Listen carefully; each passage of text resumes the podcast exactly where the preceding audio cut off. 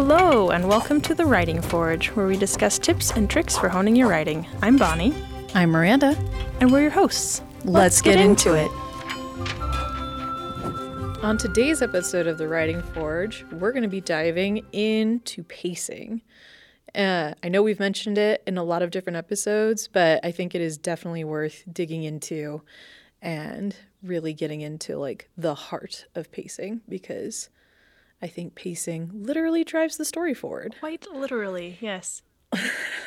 um, when I'm talking with clients about pacing, I often put it into two categories. There's kind of macro level pacing and micro level pacing. And so maybe we can talk a bit about those two different things. Um, and so I, I define like the macro level pacing is things like plot development and, and character arc and things, the, the big picture things that are keeping you for moving forward, like from chapter to chapter or book section to book section or whatever. And then the micro level pacing is like your sentences. Are they paced properly to keep a reader's attention, not bore them, uh, keep them wanting to read your book?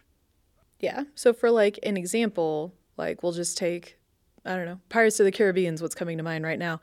And so in the movie Pirates of the Caribbean, macro level pacing would be like, um, oh hey, pirates attack the port. And then, oh hey, my not yet boyfriend got kidnapped and I need to go rescue him. Oh hey, I'm on a boat now. Um, oh hey, we're we're on a deserted island. And so that would be like macro level pacing, whereas micro level pacing is like really getting down I don't know, the scene to the the scene at the jail is coming to mind where Jack Sparrow's locked behind bars and his former comrades come up to him and they're like, "Well, well, well, if it isn't Jack Sparrow." and the the back and forth between those how much exposition was let out in that tiny little mm. scene and then them moving on that would be an example of more micro level pacing is that small interaction So I, I was thinking I was gonna start with macro level pacing, but everything in my brain right now is micro level. So I think maybe I'll start. Maybe Well, we can start there. we'll work our way bigger Yeah. Yeah Start small. start small go bigger So like literally sentences. Um, I think one important thing for pacing is your sentence length. Like shorter sentences are going to push the reader forward more, and longer sentences are going to give them time to breathe and think about what's going on.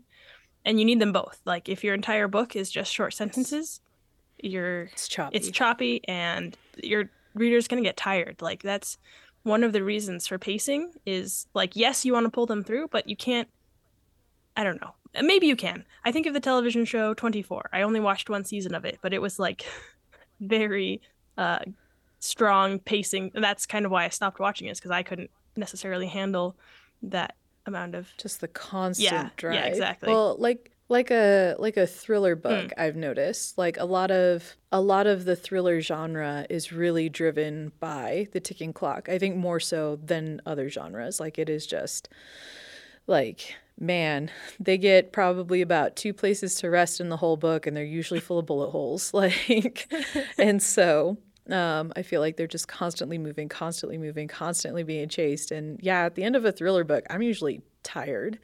I, I personally can only handle like one every now and again. But another, like a really great example of too many short sentences is I'm sure anybody who has read See Spot Run, just imagine a novel, novel length book of just See Spot Run. Go over Mm-hmm. here. And then he fell down the hill. It's been a long time since I've read that book. I don't have kids. So, um, yeah. And so that comes out super, super choppy. But also, if every single sentence is just full of commas and pauses and breaks, but never actually a It's like all the period, uh, it just sounds like somebody who's talking like they've been on caffeine and they just keep going on and on and on, like that one relative that just doesn't seem to know when to. So I guess we did kind of get macro already, but because some of the pacing will depend on your genre, yes. and readers will expect. There are readers who want thrillers for every book, and so it's fine to like writing thrillers is good. But if you're writing literary fiction, you probably need to slow it down a little bit, have more longer sentences. be more introspective. The length of words, even if we're getting to a hmm. really micro level, like because you can choose to say something was quiet, something was silent, hmm. or I'm not thinking of a super fancy word off the top of my head, so maybe this was a bad direction to go, but like quiet and silent have a little bit different feels. I think mm-hmm. they're probably Connotation. connotation, different feels, but like the syllables themselves, like mm. quiet sounds very sounds very sharp, whereas silent, it still ends on a T, but but it yeah, but because it starts with an S, it's in my mm. brain a little softer. Softer. Yeah. And so and so even that can affect your pacing is word choice. Another aspect of word choice that can affect your pacing is um, using more. I don't know. Sometimes like I call them like denser words, but like instead of Yes. she sat down on the bed, she plopped down on the bed. Like those are two very different. Like they're the same action, but they're very different. And those two, I guess, are actually that makes the sentence slightly longer. But sometimes you can have a whole phrase where you're like, she's. No, I'm not gonna use the bed example anymore. But anyway, you can. uh um, Well- where you have like four or five words that you can replace with one word that conveys the same idea. Uh, another example of like a dense word that I would say, uh, one of my favorite examples is so defenestration. For those of you know, you're already laughing. Um, like defenestration is, is I call it a SAT word. Like Yes. it's huge, it's long. Uh, it conveys emotion in a single sentence, or you could just say you threw them out the window.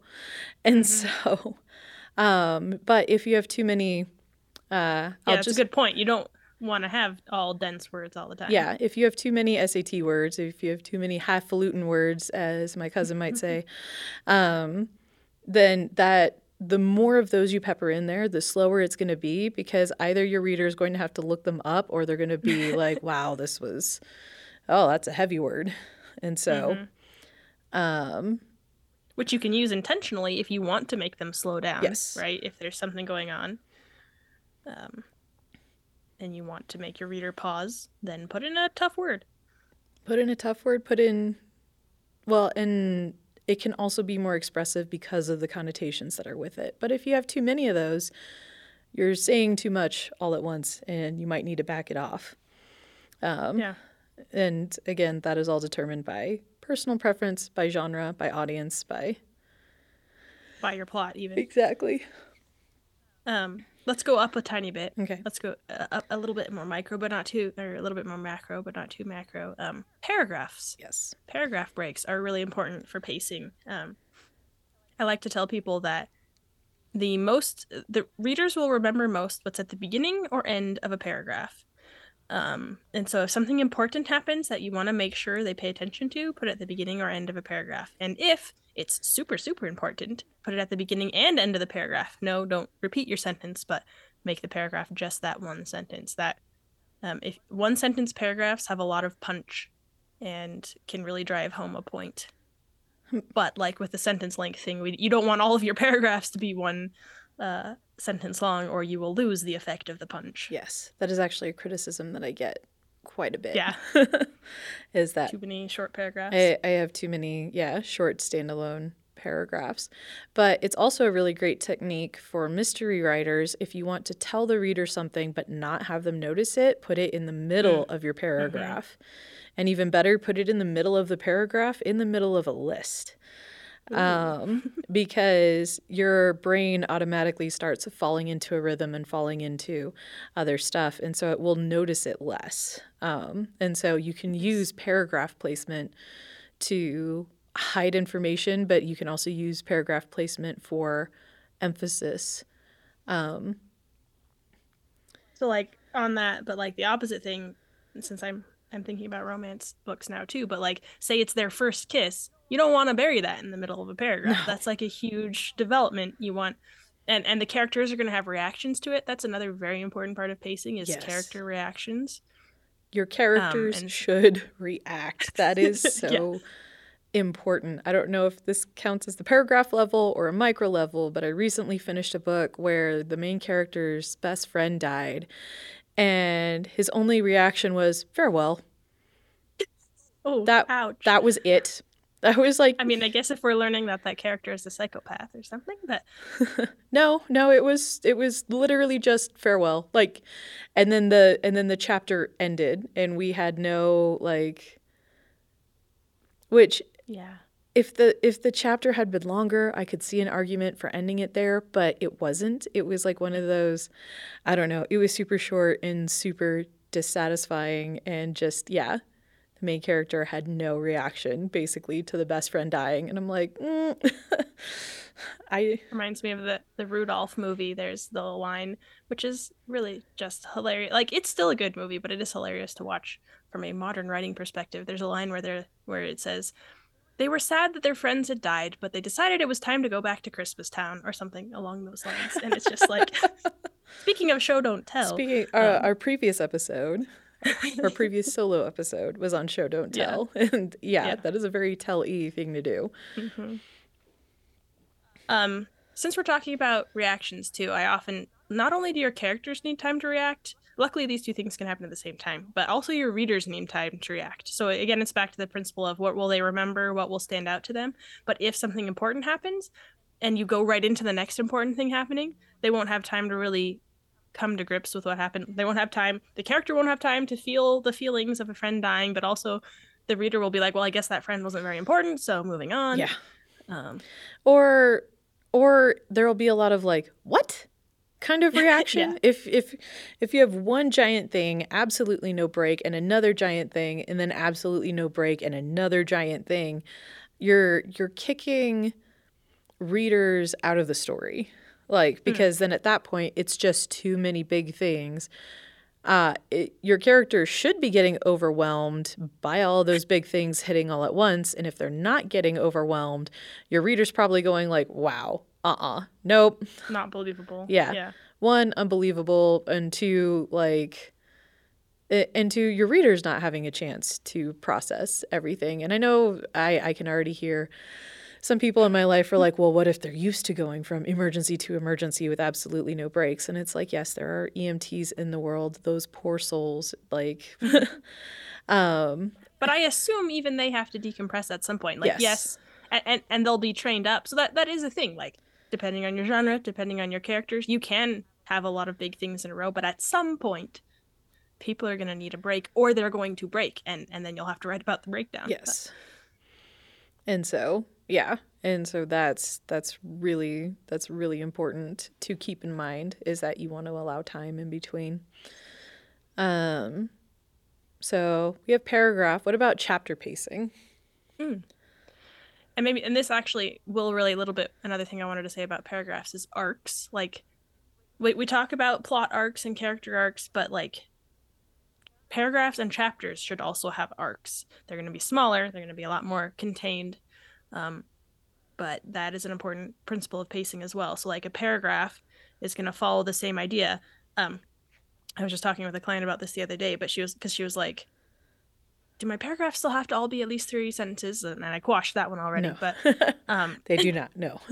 yeah, they do not. They can be long. They can be short. Just just be reason like feel feel it. No, the way to decide how long a paragraph should be is what is its arc. What is the the focus of this paragraph, and then we extend that out to the chapter as well. So like if a chapter starts with a character thinking about how they are going into school today because they have this really terrible test or something if that test isn't like the point of the whole book, then probably that test needs to come out by the end of the chapter. Or at least we sense. need to have started the test by the end of the chapter. Yeah, that's a good point. Like like they don't have to finish the test, but if they're dreading the test the entire chapter, then we at least need to like sit down, pencils out, you know, timer starts now, kind of like oh, kind of dread or if a monster appears and they don't have to go take the test like but there still needs to be some resolution to the idea of i opened this chapter being worried about a test. Something has to something has to come back to that being worried about the test at the end of this chapter. Either yeah. i'm taking it now either something interrupted and i can't take it or you know. Monster appeared thank god. Yeah exactly. This is i think we're writing a middle grade fantasy. That's what that's what we're doing right there. Yeah with that tiny little microcosm. Yeah. Uh yeah. Did you have any other thoughts on par- or chapters? Sorry, I kind it's of reined right. us back down to paragraphs. No, no worries. Uh, chapter pacing.